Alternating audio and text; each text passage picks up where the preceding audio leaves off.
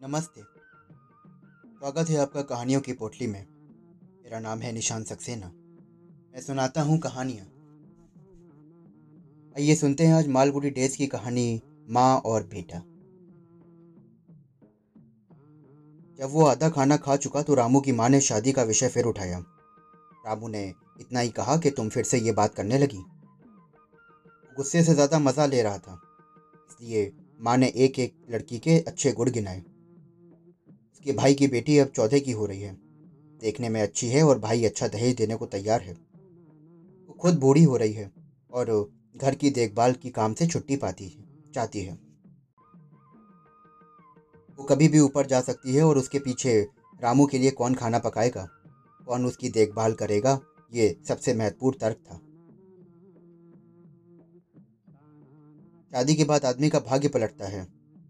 ये सुन सुन के तो वो परेशान हो चुका था। शाम को पहले रामू की माँ ने तय किया कि अगर रामू अब भी शादी से इनकार करता है या शादी की बात सुनते मुँह फुला लेता है, वो उसे अपने भाग्य पर छोड़ देगी। अगर वो चलती ट्रेन के आगे खड़ा हो जाता है तो भी वो वहीं अकेला छोड़ देगी उसे। के बाद वो कभी उसके मामले में दखल ना देगी। सोचने लगी कि वो कितने मज़बूत किस्मत की औरत है। लोगों को ऐसा ही तो होना चाहिए। ये सब तो ठीक है कि माँ का दिल बहुत मुलायम होता है।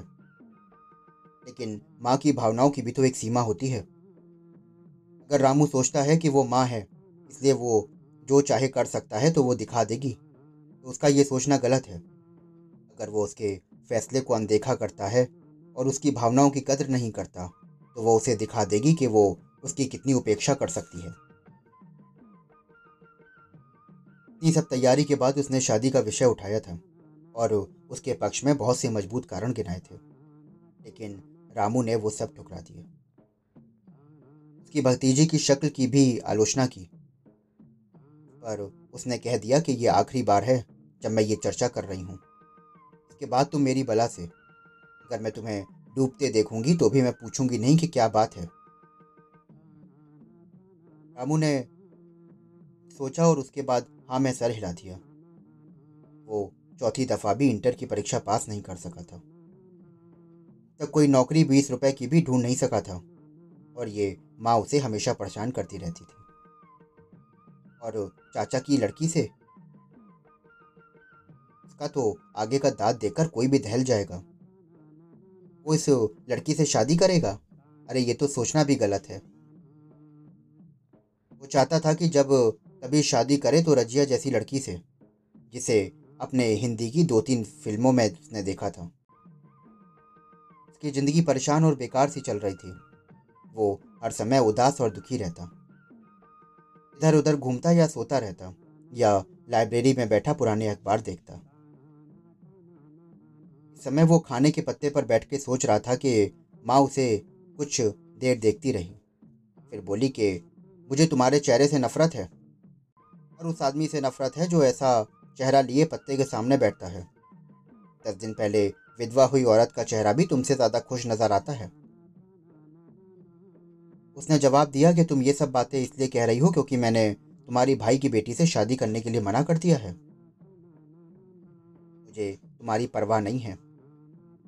वो बड़ी भाग्यवान लड़की है और उसे बहुत अच्छा पति मिलेगा। रामू की माँ ने उसका चिड़चिड़ा चेहरा पसंद नहीं किया था। उसे किसी का भी ऐसा चेहरा पसंद नहीं आता था, क्योंकि उसे उदासीन अच्छी नहीं लगती थी। ये उसे असहाय थी। वो देर तक बोलती रही तो लड़के ने कहा कि, अब बंद करो ये बकवास। माँ ने कहा कि, मेरी ज़िंदगी ख़त्म हो रही है। बहुत जल्द मेरा बोलना बंद हो जाएगा। तुम तो मुझसे कहते हो बकवास बंद करो। ये नौबत आ गई है अब मेरी। बोला कि मैंने तो सिर्फ़ इतना ही कहा है कि मुझे खा लेने का वक्त दो। हाँ बोली कि हाँ हाँ। अब तुम्हें काफ़ी समय मिलेगा। अब मैं चली जाऊँगी तो तुम्हारे पास समय ही समय होगा। रामू कुछ नहीं बोला। चुपचाप खाना खाता रहा। माँ कहने लगी कि मैं सिर्फ़ ये चाहती हूँ कि खाते समय तुम ज़रा आदमी जैसे दिखाई दिया करो। वो चिड़चिड़ा के बोला कि ये खाना खाकर कैसे आदमी जैसा देख सकता हूँ? माँ ने लगभग चीखते हुए कहा कि क्या कहा? इतने अच्छे हो तो आदमियों की तरह कुछ कमा कर लाओ। पैसा फेंको और बताओ कि क्या खाओगे। निकम्मे रहकर अच्छा खाना मांगते तुम्हें शर्म नहीं आती। खाना खत्म करके रामू चप्पल पहनने लगा। माँ ने पूछा कि कहाँ जा रहे हो? रामू ने एक सूखा सा जवाब दिया कि बाहर और वो दरवाज़ा छोड़कर घर से निकल गया।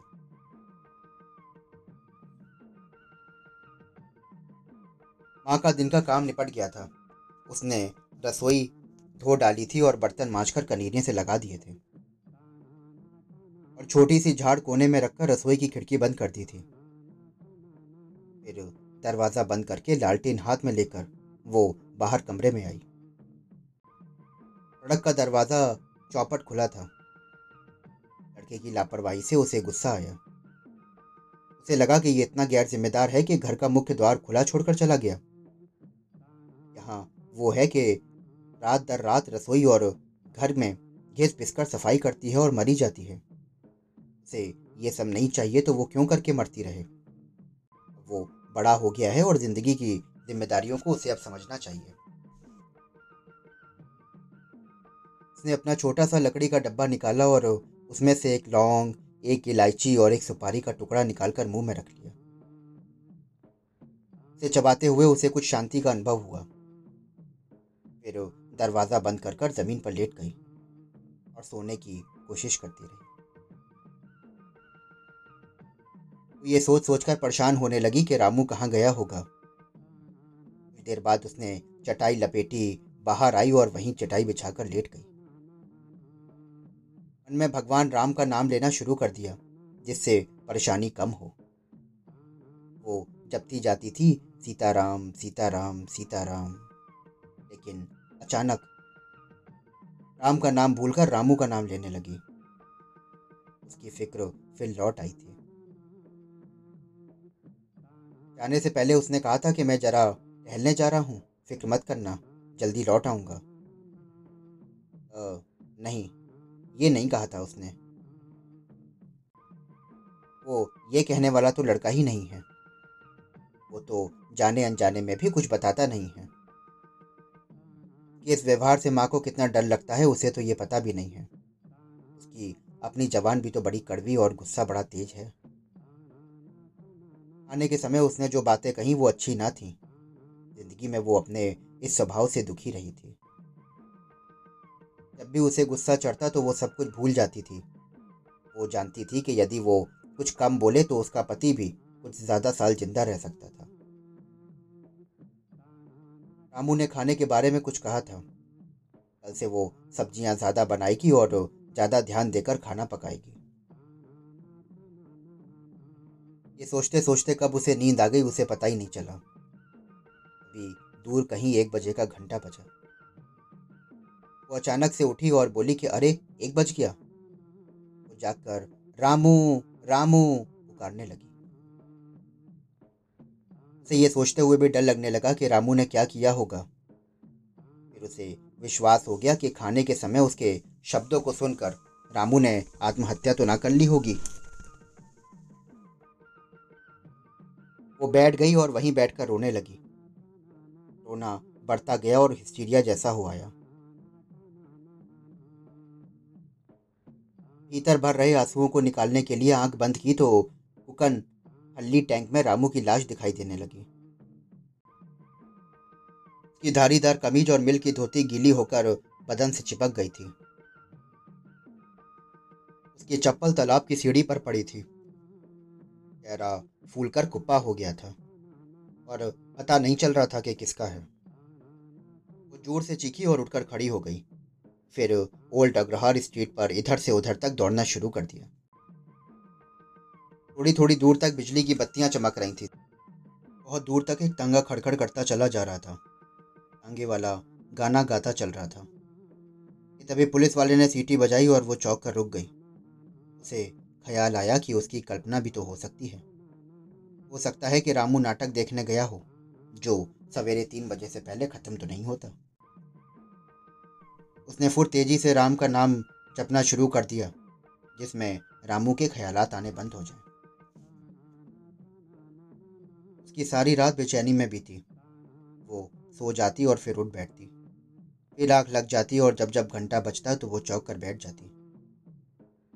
सवेरा हो गया और तीखी ठंड थी। छः बजे का घंटा बजा। आँखों में आँसू भरे वो कुनन हल्ली तालाब की ओर चलने लगी। मैसूर शहर जागने लगा था। दूध वाले अपनी गायों को लिए धीरे धीरे जा रहे थे। सड़कों की सफ़ाई हो रही थी और एक दो साइकिलें भी उसके पास से गुजरी। वो तालाब पर पहुँच गई, लेकिन पानी की तरफ़ देखने की हिम्मत न कर सकी। नारे देखा तो देखा कि रामू एक बेंच पर पड़ा सो रहा। है एक सेकंड के लिए उसने सोचा कि कहीं उसकी लाश तो नहीं। उसने उसे पकड़कर ज़ोर से हिलाया और चीखी कि, राम! उसे तसल्ली हो गई। रामू उठकर बैठ गया और आँखें मलने लगा। बोला कि, तुम यहाँ क्यों आई माँ? माँ बोली कि, तू यहाँ क्यों सो रहा है? रामू बोला, माँ, मुझे नींद आ गई थी। मैंने उसका हाथ पकड़ा और उसको घर चलने की तरफ़ कहने लगी। रामू तालाब की सीढ़ियों की तरफ़ बढ़ा। माँ ने घबरा कर पूछा कि कहाँ जा रहे हो? कहा कि माँ, जरा हाथ मुँह तो धो लूँ। उसने रामू का हाथ कसकर पकड़ लिया और बोली कि नहीं, पानी के पास मत जाओ